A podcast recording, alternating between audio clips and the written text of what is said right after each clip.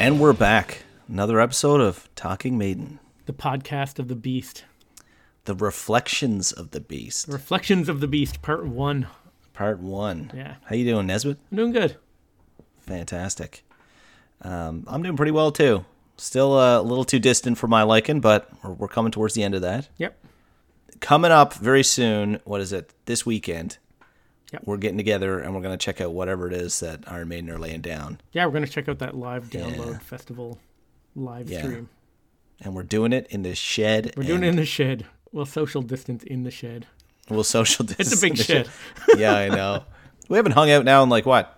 How long? Weeks and Two weeks months. and weeks. Yeah. Weeks and weeks. Two months. and months. Yeah. Probably two and a half months. I know these Zoom calls are uh, they're better than nothing, but they kind of suck. It doesn't compare to having a beer with your buddies. I know. So uh, these episodes, these next few episodes, we're doing. Hmm. We're calling them reflections of the beast. We talked about every single Iron Maiden song and every single album, and we were going to end the podcast by giving our rankings of the Iron Maiden studio albums. But before we do that, we're going to go through every single Iron Maiden album again, just kind of talking about our takeaways from those episodes. I mean, we've got you know hundreds of hours here over the last three years talking about Iron Maiden, so it'd be kind of cool to go back and talk about some of those episodes in the lead up That's to right. the ranking episode.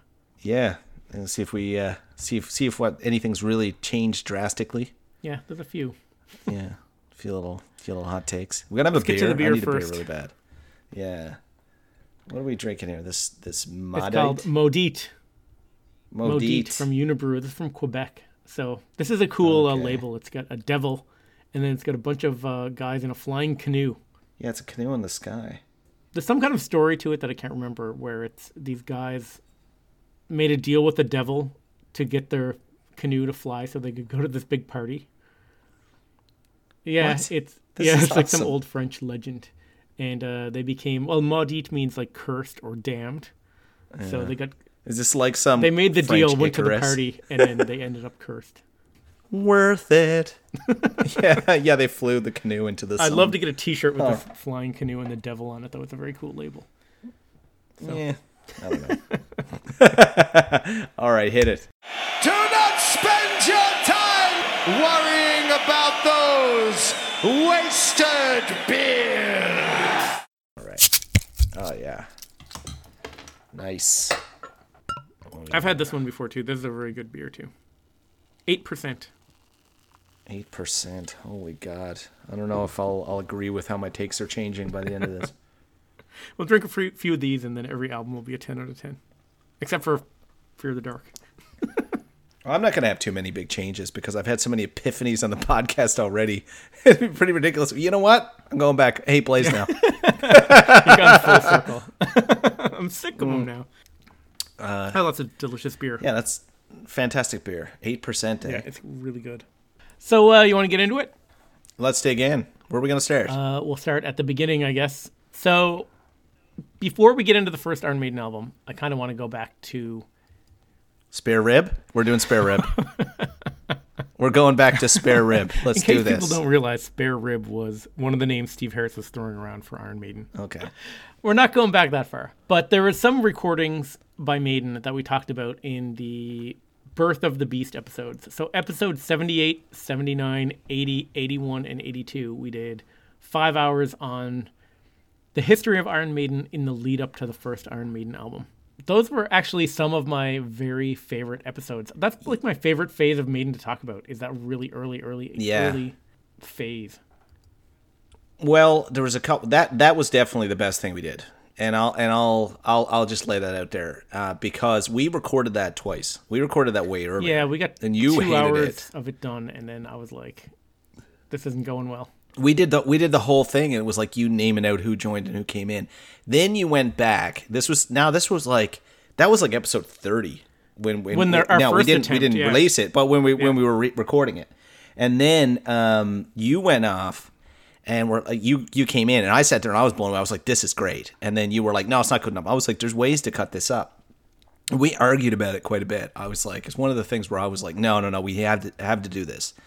And uh, then, uh, and I could barely map it out, like, because you were just, it was names after name. I was like, how many Pauls? Yeah. and, you know, and we just kept going through it all. And then, uh, but then you went back and you took a, we, by the time we went to 70, we were already in the realization that the show was way better when you pull out clips that people have never heard.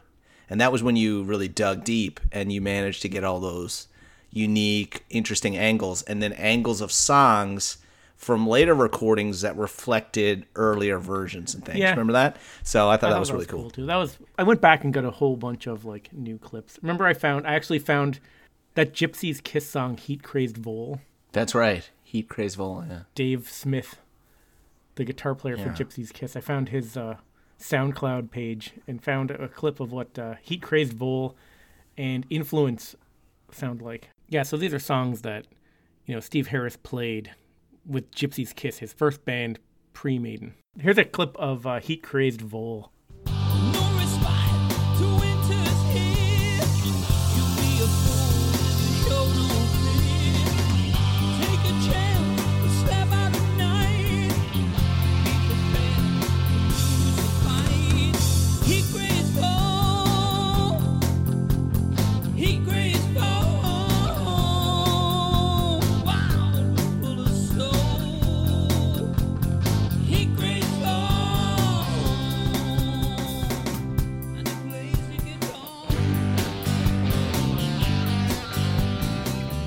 So yeah, that's some old pre-Maiden tracks uh, that we kind of got into. Gypsy's Kiss. That's Steve Harris's band pre Iron Maiden. That's obviously a, that's a re-recording of Heat Crazed Vole. That's not Steve Harris playing on that, but I always heard about the song Heat Crazed Vole, and then finally found a version of it, and finally got to hear what it sounded like, which I thought was kind of cool. But we dug in a lot deeper into this early Maiden stuff. We redid those history of Iron Maiden episodes with some like Smiler information and Gypsy's Kiss, and uh, I, anyway, I fleshed it out a lot better, and I'm pretty happy with the five-hour version that we came up with. That's right. That's right. Yeah, It- pretty complete, I think. Yeah, and it totally changed the perspective of at the Cart and Horses before the owners wrecked Right. it. There was the there was the amazing um, mural. Well, not so much mural, just the picture of the Right. original early years band, like even pre Paul, pre you know Paul we know, um, pre Di'Anno. That there was that picture. Right, that's with uh, And- Ron Matthews, yeah. Terry Rance, Dave Sullivan, Paul Day, right. and Steve Harris. Yeah. Yeah, so that put that in context. So then it made you you see what really I took away from the early years was that the band was well known, well loved, and people had followed them.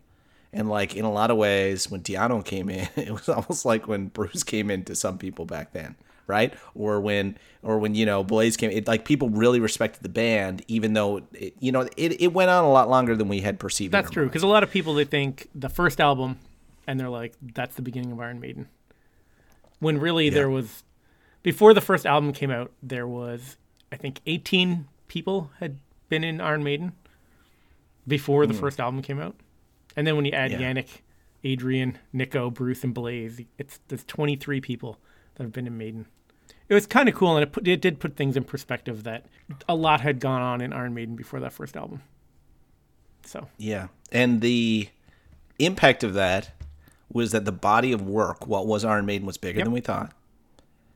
And as a result, it looked less like this static band with two really good albums and the Soundhouse tapes and Made in Japan with like Paul, you know, and there are a few other things that they didn't release later and stuff like that. But that that book ended with with Paul, and then all of a sudden Bruce came in. It, that's the way I always viewed it before. I was like, oh, this was Maiden, and then Paul was there, and he was trouble at the end of the two, even though they were getting big, and then they got and they got Bruce. Man, there was a lot more, a lot more went on. than yeah, when you get to the more, Paul man. being replaced with Bruce, yeah, or Paul Di'Anno, I should say, because he's the third. There's three Pauls. yeah, when Paul Di'Anno I know. gets replaced by Bruce, it's just another change in the band. You know what I mean? That's kind of Yeah. I really like too that we went through in detail and really dug into the the first five years of Maiden, leading up to the first album, and then we went to London and hung out in the Cart and Horses, and it just Yeah. you know after researching that much for you know that deep into old Maiden, the fact that we got to go to the Cart and Horses immediately afterwards and like drink and like see a Maiden cover band on that stage, I was I don't know, it kind of drove everything home. It was pretty cool. It was good timing. Yeah. That was amazing. That was one of the coolest. I think that was def. This is definitely the, Yeah, the I love stuff. that part. Yeah. As far as recordings, because we're going through the recordings in these episodes, we got to start with the Spaceward Studio demos. So they were recorded December 1978, and they are what became the Soundhouse tapes on November 9th, 1979. So that's Dave Murray, Paul Cairns, who's the other guitar player, Paul Di'Anno, Doug Sampson, and Steve Harris. Yeah. So they took these demos, they released them on their own label, mm-hmm. Rock Hard Records. They printed 5,000 copies.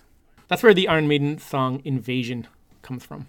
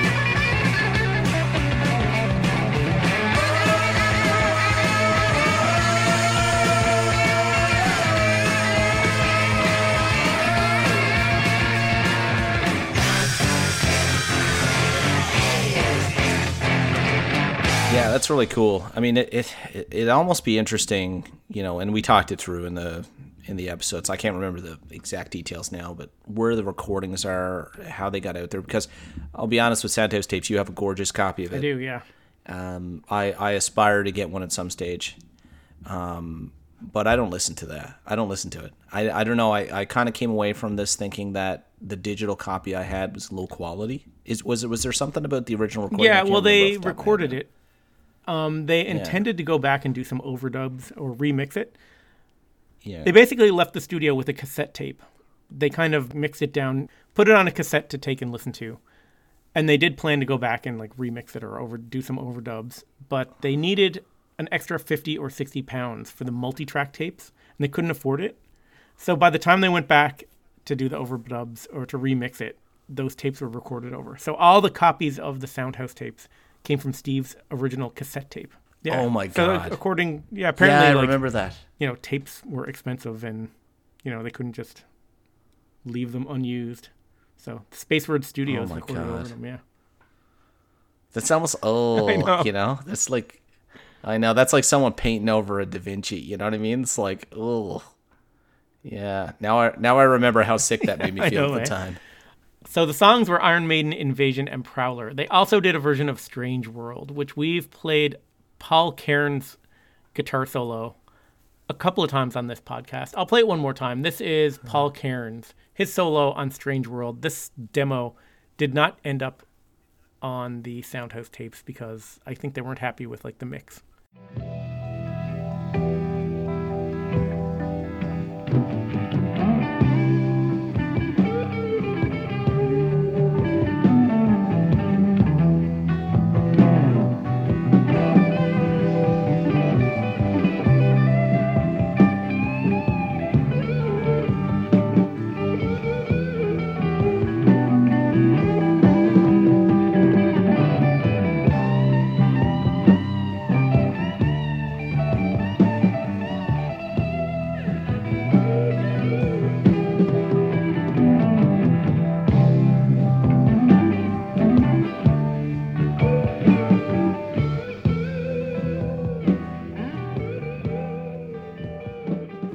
Best the best thing for our listeners is if you want to sound like that super maiden snob, which we all want to do every now and then. Someone's like, "Ah, when Paul left the band, you got to be like, I know, it went downhill.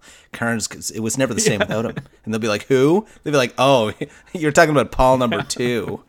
He's not even the last You mean Paul, Paul in the Mario band." Day? Yeah, I know. It's like, I know. Yeah. So there's uh there's an interesting little tidbit. So that's the Soundhouse tapes. So if you want to hear more about like the Soundhouse tapes and stuff, that's episodes 78, 79, 80, 81, and 82. The history episodes that we did. The Birth of the Beast, parts one to five. So after that, they recorded the Manchester Square studio demos, October 24th, 1974. These are demos that came out on the Metal for Muthas compilation in 1980. So this is with Dave Murray and Tony Parsons on guitar, Doug Sampson drumming, and then you got Paul Di'Anno and Steve Harris. Um, so it's just cool to hear Iron Maiden with like Tony Parsons on guitar. This is uh, Sanctuary from those uh, demos.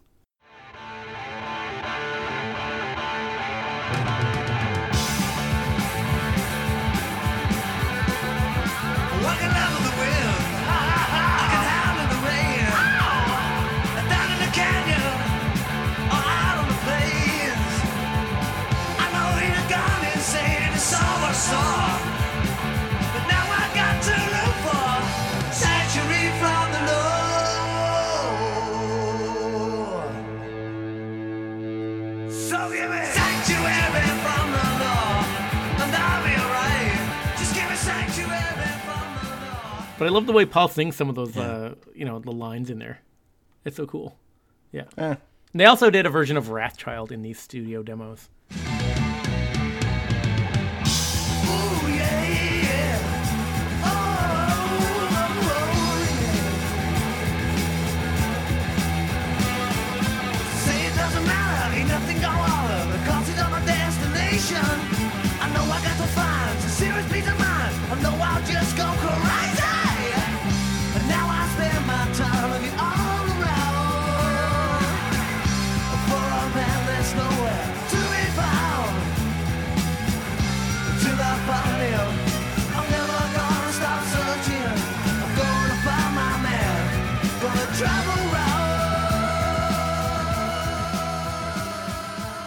So they're kind of raw sounding, but I think they're really cool versions. Uh, that's the Manchester Square Studio demos from October 24th, 1979. Um, the next thing we talked about was the BBC Radio 1 Friday Rock Show. So that was November 14th, 1979. And that's uh, Dave Murray and Tony Parsons, Paul Di'Anno, Doug Sampsons, and Steve Harris. And it's recorded at Studio 6 in BBC Studios London. And they did Iron Maiden, Running Free, Transylvania, and Sanctuary, with Tony Parsons on guitar and Doug Sampson on drums. So here's a clip of uh, Running Free from the uh, BBC Radio Friday Rock Show. I'm running free, yeah.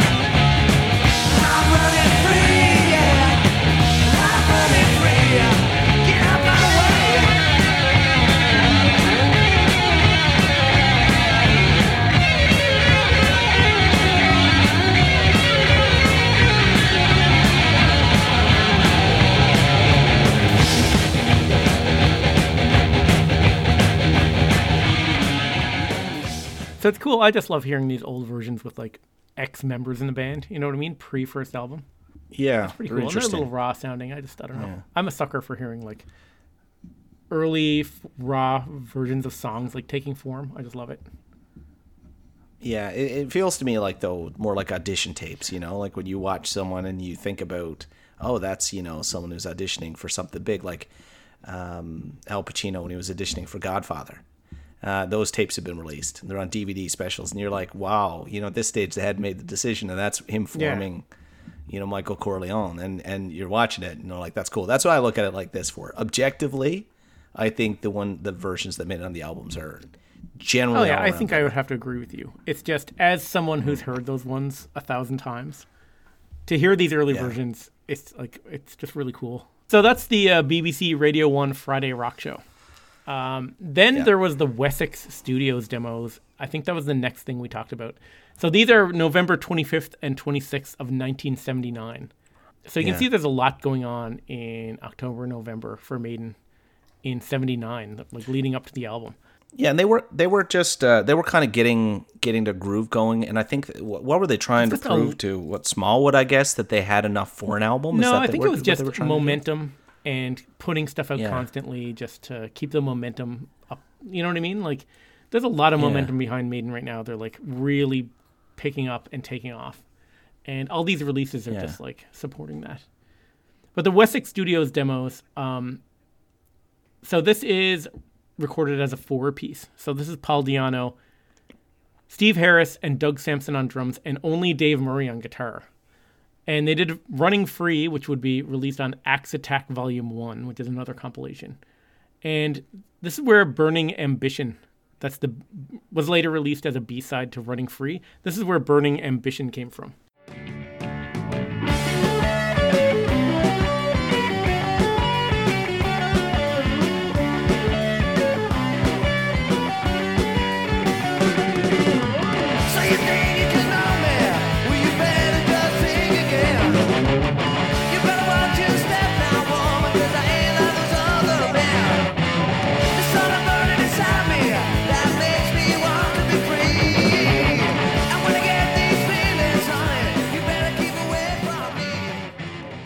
So that predates, you know, Gypsy's Kiss, Maiden. That's I think one of the first songs Steve Harris ever wrote. It eventually ends up as the B-side to Running Free. I remember that. Not a fan. It's kind of cool to hear. It's very different for uh, Maiden, and you can tell. You can tell that it was written way before Steve Harris kind of found his groove as far as like writing Maiden songs. I think. Yeah. And they also did. I'm going to play you a clip of that version of Running Free from the Wessex Studios demos. This was on the Axe Attack Volume One compilation, which I have upstairs. is an actually an awesome compilation, and they released the demo of Running Free on Axe Attack Volume One, the first pressing. By the time the second pressing of Axe Attack Volume One came out, they had recorded the studio version, so the studio version's on all subsequent pressings. This is the demo from the Wessex Studios demos that was on the first pressing of that compilation.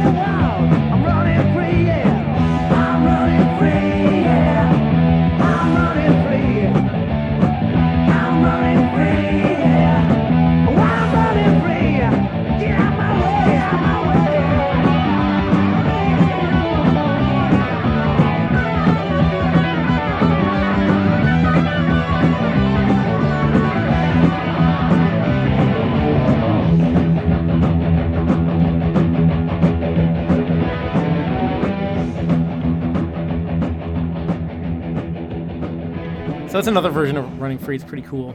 But that was basically the recordings we talked about in the lead up to doing the first Iron Maiden album in those history episodes. One of the things that the, all that talking about all that drove home. We always talk about like the Blaze songs are Blaze songs, the Bruce songs are Bruce songs, and the Paul songs are Paul songs. But a lot of those songs predate Paul Di'Anno being in the band. They're really Paul Mario Day and Dennis Wilcock songs. A lot of them. You know what I mean? yes. And like you, And they don't get the credit they deserve. And we often spend times talking about how Paul gets forgotten and Paul got cut out, but they don't get yeah, they're kind of like an unknown relatively. blip on the on the radar as far as like Maiden. You know what I mean? But uh, Yeah. that was the early years. So I'm going to go through the list of people that we covered, and if you want to hear more about them, you can go back and listen to those episodes. So on bass, we talked about Steve Harris. For drummers, we talked about Ron Matthews, Barry Purkis or Thunderstick, Doug Sampson, and Clive Burr. You know, this is all pre Nicko McBrain.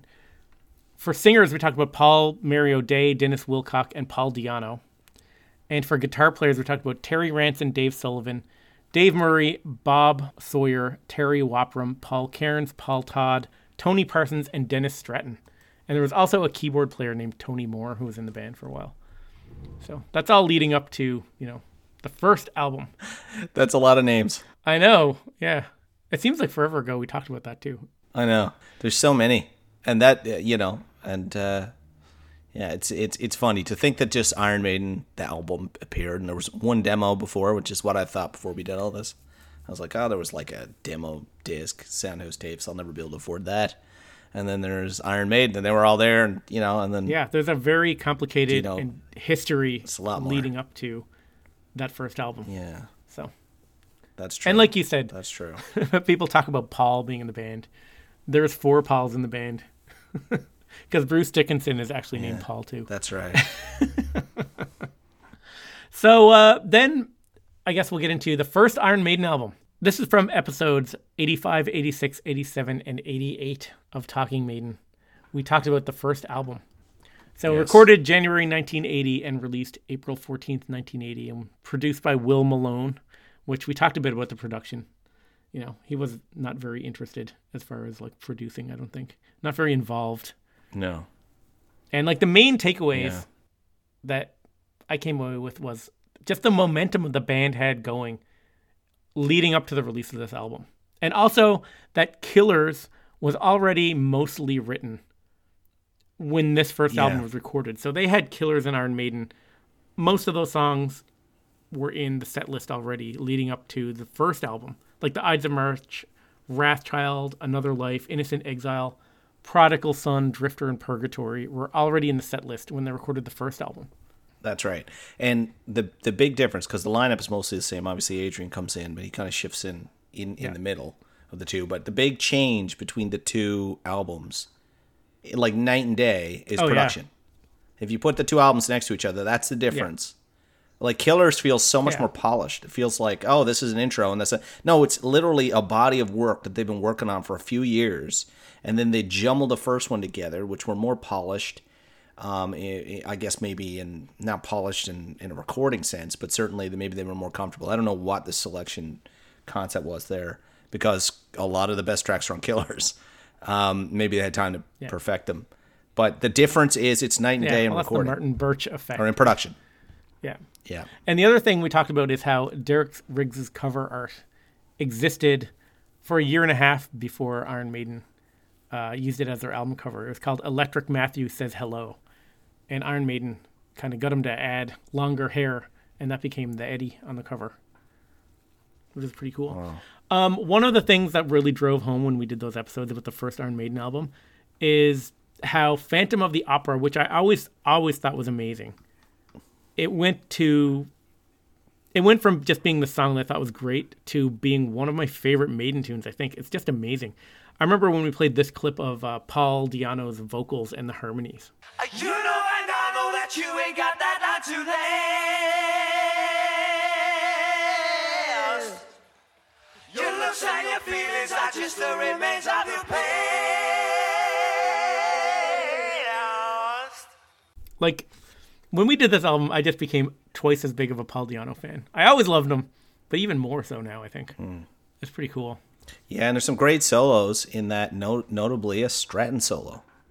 Um, if I recall, there's like three solos in that, right? Like there's um, there's two by Dave, I think. That's right. Yeah, well, Dave Murray has like that first really bluesy solo, which I absolutely love. It's one of the things I love about this song.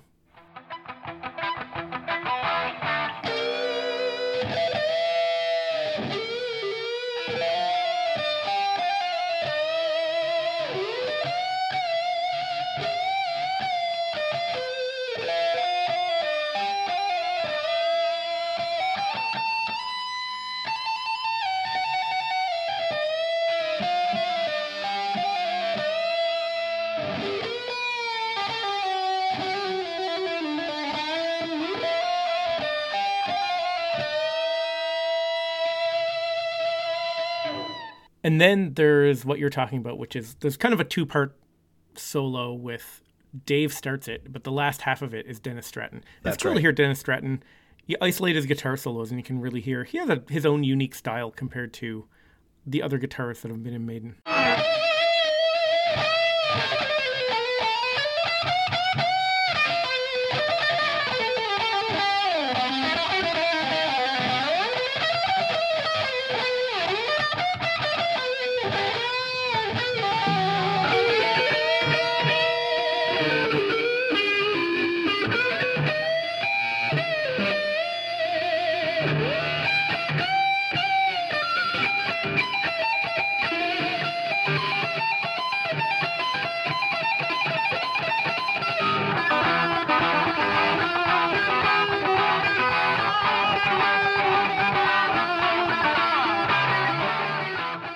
Yeah, it's pretty cool. He does another really cool solo on Strange World. Um, that's another clip we played. Um, Dennis Stratton's guitar playing.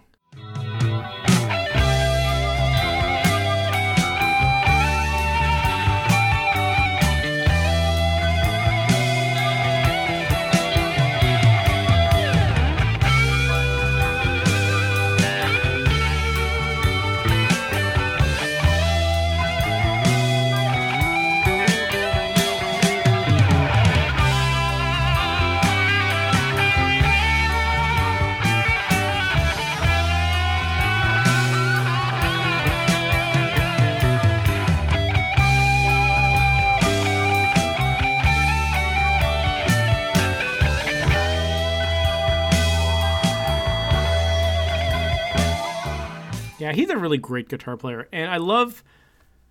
I kind of like this first album where it has like this Dennis Stratton playing on it. I don't know why it just uh, it's just different. It's cool to hear a guy that was in Maiden just for this one album, and uh, I don't know. I think people maybe overlook him. I think a lot of people don't even realize he's there if you're a casual Maiden fan, but uh, he really contributes to this album. The other thing we never talked about is Clive Burr.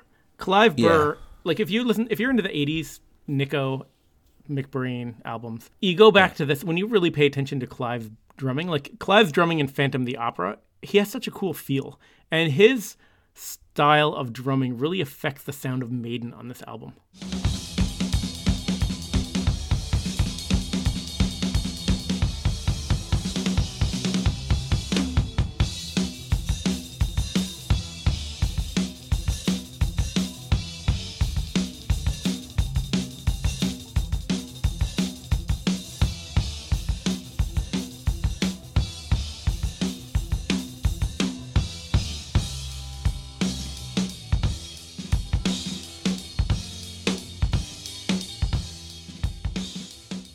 Yeah, I love Clive's drumming on this album. Yeah, I mean, look, Prowler, Remember Tomorrow, Running Free, great start. Oh, I yeah. love Running Free and uh, Remember Tomorrow from um, Made in uh, Made in Japan.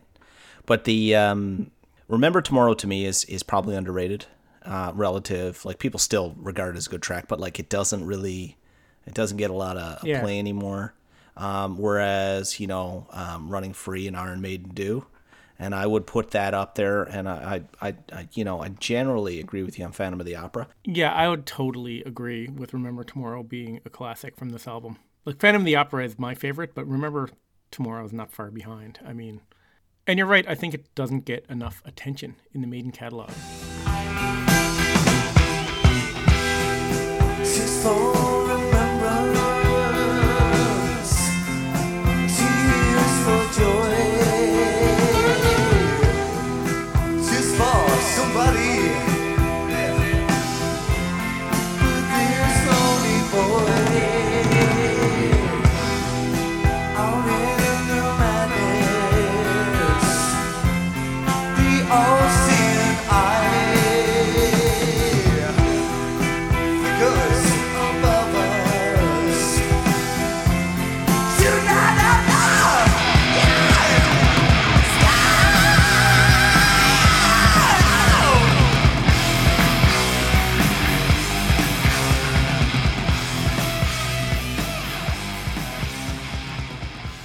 I, that track is one that it's always been a favorite of mine, and I don't know, it's just I just feel overall like when I name all these tracks, and I've just named like five amazing tracks. Um, but I still don't feel that this is near as good an album as what they hit in the plateau from Killers, but more Number of the Beast to Seventh Son. I just feel like that this still very much feels like a first album for a band, and there's a lot of people who really love this. I feel like there's a bit of nostalgia there or something. The production just isn't there. A few of the like I don't know what it is. I love it. Like the the album cover is amazing. I'm not knocking it. When we do our rankings at the end, I will rank it favorably. No worries there. I love this album, but it's not it's not the best Maiden album. yeah. I don't know. It's not the. I don't think it's the best Maiden album, but Yeah, one thing that I will uh, that I want to tell um, our listeners is after we recorded this. Remember, I like I'm not I don't collect sing- singles on vinyl. right. Generally, just a scatter one, like the record day one, you know, scatter one here and there, right? Yep. I'm not in a completeness of sing- singles. or or you know, I guess Made in Japan's less a single and more of a live disc, which Yeah, I do kind of an collect. EP, yeah. It's an EP, whatever. Well, I think we went through that. I still don't understand the differences. I went and bought this. I'm holding it right here now. The Made in Japan EP. Remember we were at a record fair and it wasn't long after and I bought this. This is probably my most played vinyl since. And I'll tell you why every listener out there should get this and I'll give you the reasons. The recording is awesome. Secondly, the art is amazing. Third, it's like an early maiden original pressing you can get for cheap as chips. Like you can. You can get one of these a good copy for 20, 30 bucks, right? Yeah, you should be able to get a vinyl copy, you know, very good to near mint condition for 30 bucks Canadian. Is that about right? 20, 30 bucks, maybe a little more. Yeah, there's yeah. some different versions. There's some like differences in arts. I think there's a six track on, I think it was Aussie version or something like that. I can't remember the details. But running free, Remember Tomorrow, side one, side two, Wrathchild, Killers, and Innocent Exile. And the way it plays across the two albums, it's a perfect time. It's recorded after Killers, that they're at their peak, even though Paul was a bit knackered. I just I just can't advocate it enough. I never did that when we I never had it when we recorded this. And remember how much I listen to this all the time. It's only a couple. Of, I just love it. Like you go through the disc so fast. If you just want like an early, it they're just five amazing tracks. It's recorded so well. I just I'm an absolute. I think every fan should own this vinyl. Yeah, it's it's a it's a really great EP. It's excellent. The, it's a great performance. Yeah. Paul sounds insanely good on that. Hmm. But yeah, for for early, if you want like live version of, of a good snippet of like really solid live performance from the Paul Di'Anno era, Yeah, that's a great a great Fanta- album to pick up. it's fantastic, and it's it's a beautiful album, and it's a sexy piece of history that you can have in your vinyl collection. So like you could buy all the remastered vinyl, and totally I got no issues with that. I actually most of my vinyls remastered. I have a few originals. I have some duplicates. I don't even have a full collection. I mean, I'm kind of sparse. I've got two of some albums, none of the others, and uh, you know I've got a, a big stack of Maiden vinyl, which I plan to fill out in the next few years. This album is just an easy way to get something super early, high value, gorgeous into your collection for very little money. So I'd advocate everybody to go have a look. Now that I got mine, I don't mind pumping up the price. So yeah, uh, I agree though that Made in Japan's just great. But that's kind of jumping the gun because that's after Killers. Yeah, but I brought it in But now know. because I mentioned Remember Tomorrow I'm running free. That's true. Yeah. And it's a bridge between the two albums in our conversation. Yeah, that's true. Hmm. But one thing I also realized when we were discussing the first album in those episodes, I'm not a huge fan of Charlotte the Harlot. I always was like, oh yeah, Charlotte the Harlot's great. And then when we really paid attention to it, I was like, eh, it's not that great of a song. Hmm. It's okay. Yeah. And the other thing that we figured out was Sanctuary was originally written by Rob Angelo, who was one of the old guitarists in Iron Maiden in 1977. And Maiden paid him 300 pounds for the rights to that song when he left. And he actually recorded a version of it with his old band Nitro in 1975.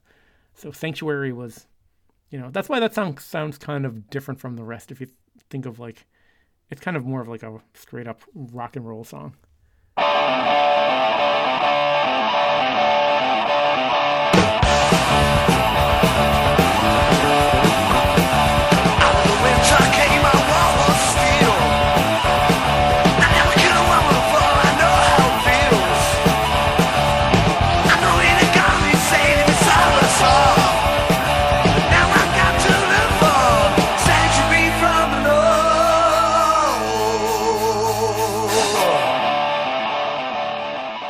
Now that's if you include Sanctuary as a track from this album, which I kind of lump it in with this album. It technically wasn't a track, but then it kind of became a track on this album. But eh, Yeah, absolutely.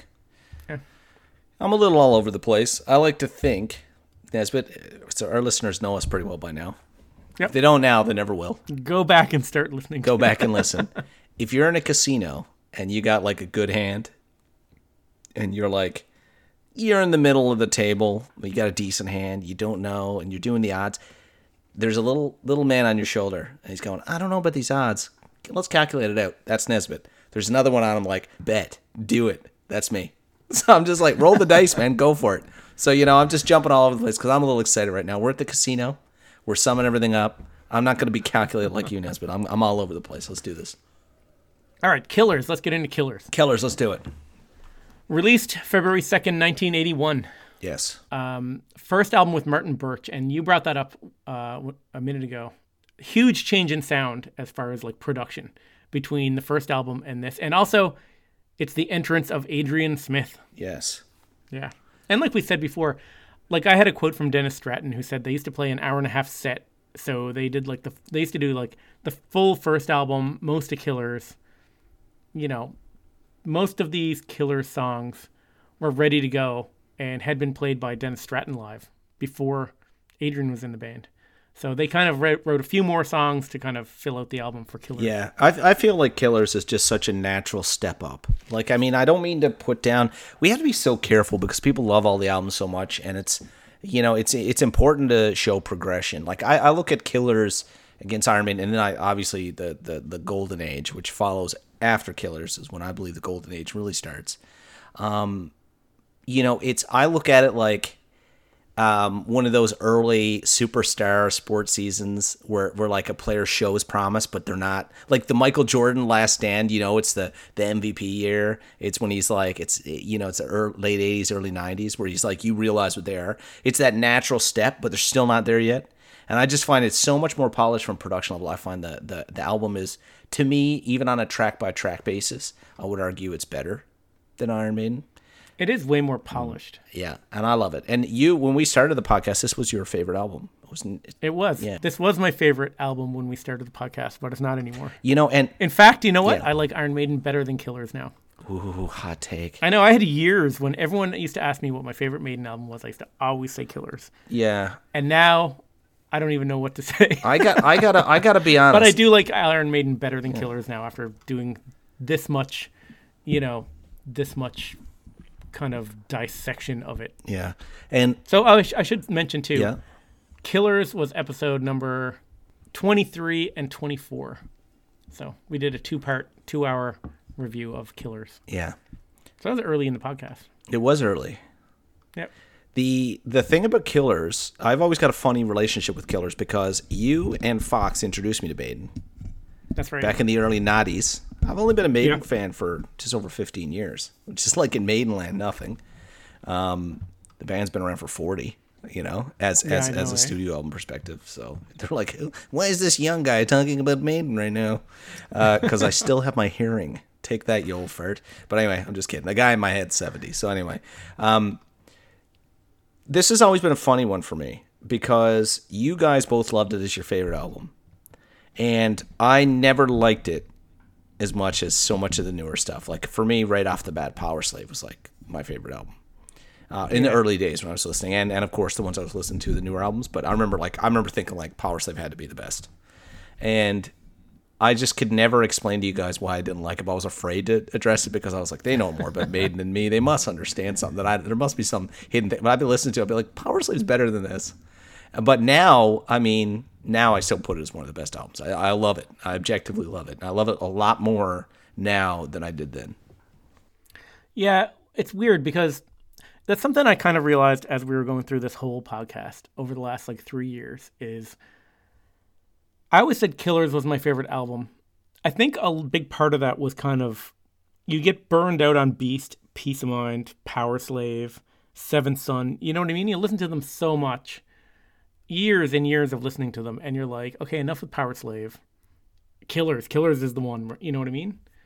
And as I've gone through the podcast, I've tried as hard as I can to ti- kind of like not factor in whether or not you're sick of hearing a song in how much you know like when we started this podcast i was like killers is my favorite album run to the hills yeah, it's all right it's pretty good for a single. But now i'm like no run to the hills is one of the best songs just because i'm sick of it. There's a reason it's like the most popular maiden song. There's a reason it's like the one iron maiden song like that and number of the beast that like non-maiden fans probably know. It's because it's awesome and just because i'm sick of it doesn't mean i should rate it low. Like you, i try to remove that from it. And now that we've gone through all of these albums, I'm kind of at that level I was with Run to the Hills with every single song and album. You know what I hmm. mean? I know. So I think my opinion now is a lot more like unbiased. Hmm. And it's kind. I used to always have this like underdog factor where it's like, oh man, the X Files is so good. It's one of the best albums. You guys got to listen to it. But then I'm like, it's a great album, and I love the X Factor. But after we've gone through all the albums, I'm like, the X Factor has no like peace of mind. Yeah. You know what I mean? Where I might have argued maybe that because it's such an underdog album and it's like my album that I love and I'm trying to push it. You know what I mean? Yeah, I know what you're saying. So I try to remove that. And when we do this album ranking at the end, I'm gonna try to be like, you know, I'm just because I'm sick of it, just because it's overplayed. I'm trying to not let that factor in at all. Yeah, that's hard to do. It is very hard. to very do. hard It's to do. easier to do now when we've listened to every song Dude, and dissected every single song and gone track by track on every single song. yeah, there is legitimate data that shows that judges will give people longer sentences or lesser sentences based on the time of day and how hungry they are, even when they have precedents in front of them. And these are people sentencing people to actual prison. Like, there's a lot of research on this. And we're here and we're like trying to objectively drink beer and at the moment listen to clips and then try and critically assess it. That's like, you know, it's like, uh, I don't know, uh, watching some type of, you know, show and then trying to put that in context. You're in the moment and you're loving it. So it's, you know, that's why I've pushed back against the absolute list concept. And I might even introduce some interesting angle. Yeah. But well, the we'll other see. thing is when we're done all these re- this review and we Hmm. do do the album rankings, Yes. I mean, no one's gonna come up to me a year later and be like, "You still think this album's number four? Because I probably won't. No, absolutely not. But at the time that we record, Yeah. I'm gonna give my opinion, and I'm gonna try to like be as unbiased and honest with it as Well, possible. things change. Ten years ago, Terry was your best friend. Now I'm your best friend. Terry is killers. 25 years ago, Yeah. They're, oh, even worse. You suck, Terry. It's probably in prison. Terry, who gave me my first Live After Death, first Iron Maiden cassette. Can we drop Terry for a minute? Can we? All I hear is Terry this, Terry that. It's funny, he was the guy that got me into Maiden, and I have no idea where he is right now. Killers. Killers. Hmm. So things we talked about that were kind of interesting in Killers. I think we have to get into the Ides of March and Thunderburst. Thunderburst. So Barry Purkis, who's also known as Thunderstick, the drummer, he was the drummer in Maiden very briefly in 1977. And he jammed on this track when he was in the band. And after he left Maiden, he joined Samson.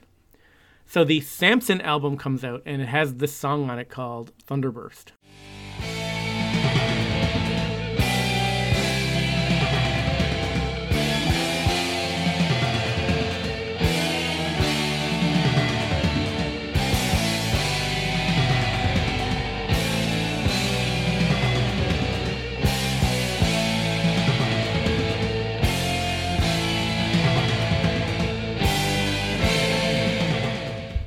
So clearly that has a strong resemblance to the Ides of March. Nah, I don't see it.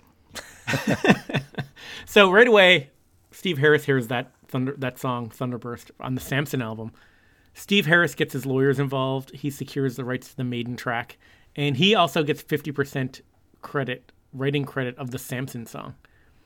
And I have a quote from Paul Di'Anno who says, "It was Steve Harris, and I'll defend him to the death on that one. It sounds nothing like any other Samson track," which is kind of true.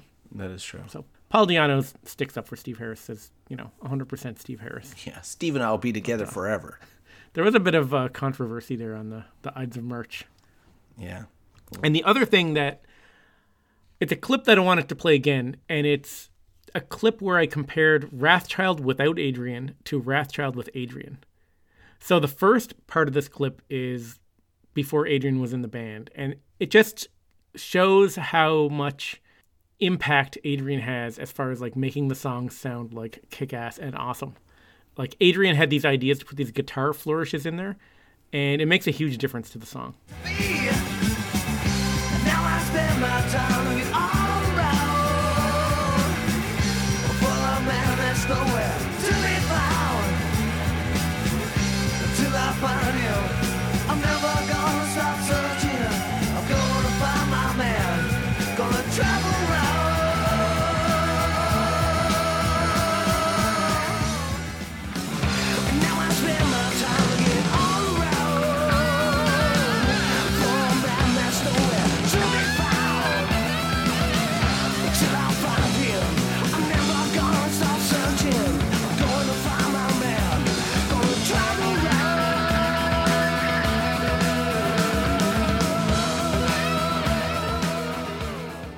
So you realize how much of a difference those little guitar parts make. And the fir- like you're listening to that first one, which is a demo, and you're like, "This is pretty good. This is awesome. This is a really good version of Wrathchild." And then it kicks into the second one. You're like, "Oh, wait a minute. No, it's not. Yeah. it doesn't compare." You know what I mean? No. It's cool to hear those demos, but when you hear them back to back with like, I don't know, it's just it's a totally different ball game. Yeah, but a lot has Adrian makes such a big difference. yeah, but a lot has changed besides the guitar. That's true. The- but I mean, those guitar, when you hear those guitar parts, they're such a part of the song. You know what I mean? Even though they're just kind of like added little flourishes put in there. Yeah. Well, it's Adrian. It's another Yeah. level. Oh, yeah. And uh, another thing was the song Killers. One thing that we kind of exposed on the podcast, I guess. I don't know if we exposed it, but I don't know if people might have put this together too. But Yeah. there's this version of the song live from the Rainbow, 1980. Yes. And Paul Di'Anno basically, well, he has. I have this quote from Paul Di'Anno. He says, "Steve had the song, and I had the idea for the lyrics, but Steve wanted to play it live at the Rainbow, and I thought, oh crap." I had a rough idea, but I made up the words as we went along, live on stage in front of all those bloody people. So he kind of makes it sound like the song wasn't ready to be played live. They went on stage and he had to scramble to come up with these lyrics.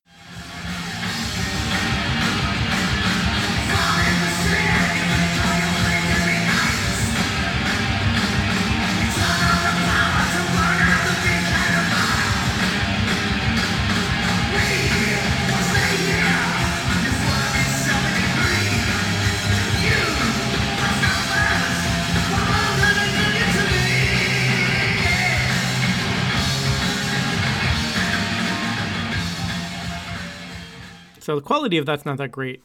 It's a bootleg. But you can tell you can see that the lyrics are totally different. And Paul is saying that he's making them up on the spot. But August 23rd, 1980, at Live at Reading, three months earlier, they played the song Killers. And there's a recording of it on the Eddie's Archive box set.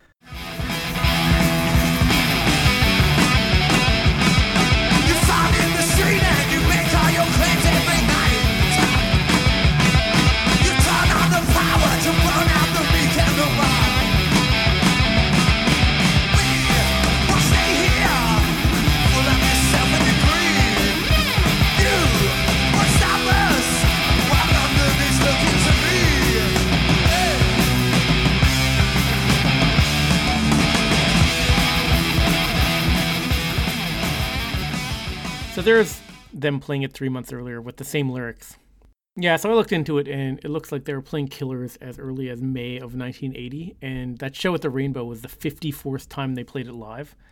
So this is just a common maiden story that I'm going to debunk. You read it in like books, you see it in documentaries, it's in the Wikipedia entry. I mean, I don't think it quite happened that way. It's just, uh, it's one of those stories that kind of spread around. So, wait, no, wait, now, hold on. Have you caught Paul Di'Anno in some type of a of a mistruth? I think so. Is this Scandal. a scandal? Holy God! I don't know. Should we cut this out of the podcast? Should we put this on the air? Oh my God! I am Blaze Bayley. You're listening to Talking Maiden, the podcast of the Beast, possibly the best podcast in the world.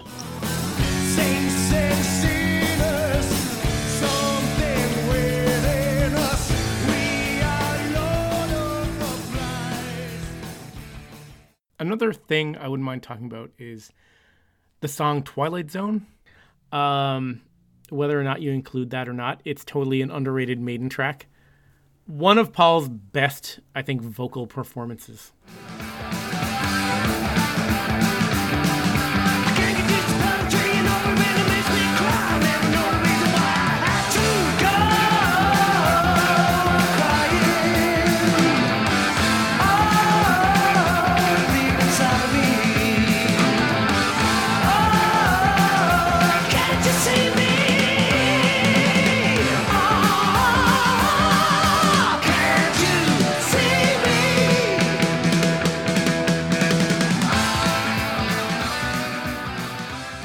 Yeah, it's one of those songs that kind of shows that Paul really can sing. It's just, you know, he has a style that's very different from Bruce, but Paul can you know belt it out when he wants to. Yeah, there, there's there's something that really stands out for me with with with um, Killers, and that's and and Paul really benefited from this style. There's this really rumbling, rolling feel that that Maiden had at this time. Like you saw it, like Ides of March into into Wrathchild. Yeah, if I you get remember, like uh, another life, the way that that like to transition to there's just like this rumbling, da da da da. You know, just kind of that's very different than the Maiden Gallop where they went after. It was just kind of this rolling tracky. Genghis Khan kind of kept that going.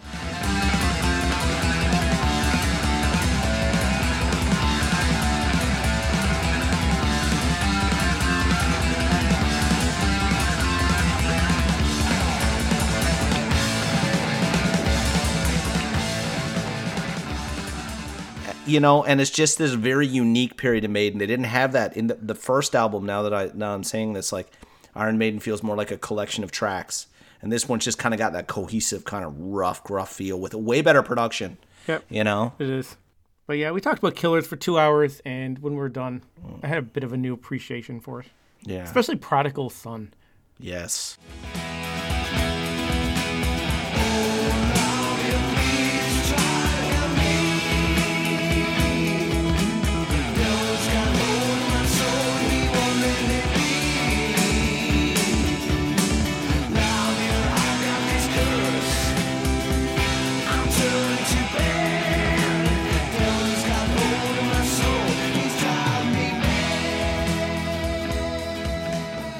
It's it's a that's probably one of the most unique Iron Maiden songs. it is. Yeah, Very different. but I mean, Purgatory Drifter too on that side after Killers. Oh, yeah, Purgatory's side. great. Excellent, excellent. Yeah. Yeah. Murders in the Rue Morgue, Wrathchild. Like It's an excellent. Killers is a an excellent album. doesn't have the same like name weight when you name the tracks compared to some of them like because you know they're just the tracks have been carried on so many albums and and and all that stuff you know and the live albums and various things from the iron maiden but to me collectively this is just i don't know it's a step up big time yeah. Yeah. it's perhaps maybe it a does- little underappreciated by maiden maiden fan base i don't know i say this a lot but it's more just the echo chamber i'm in Yeah. I don't know. Killers is great. I still think I like Iron Maiden better. It's just there's some songs on there. I think Phantom of the Opera I think is the best song out of the Paul Di'Anno era of songs. and that uh, that alone is enough to like you know, put Iron Maiden over Killers for me. That and Remember Tomorrow. I don't know, it's great. fair enough. An iconic Iron Maiden. I don't know. Yeah. i don't know But, i uh, guess that's i guess i just respect adrian more than you I do love Adrian though. Uh, I'll just go listen to my Primal Rock Rebellion album now. yeah you do that listen to it with terry Um, let's wrap it up. That's uh, we got as far as uh, the first two Iron Maiden albums yeah we got it out of the in way. our discography review that we're calling "Reflections of the Beast." Yes In the lead up to our uh, the end of the our podcast or the end of this phase of the podcast. Yeah, and uh, we've kind of gotten through the early years and the Paul years. Now we're going to talk about the golden age. Yep. Um, this beer is awesome, Madit. It's excellent. So uh, after we're done these episodes and the album ranking, we're gonna have a couple of wrap up episodes. If you have any feedback or you want to leave us a message at, or just go to the Talking Maiden website, Google search it, and uh, there's links there. Yes. But go, there's a there's a link there for talk where you can leave an audio message if you want to get one in. Get us on Facebook, tweet, or Twitter. Yeah. Until next time, up the irons, down the hops.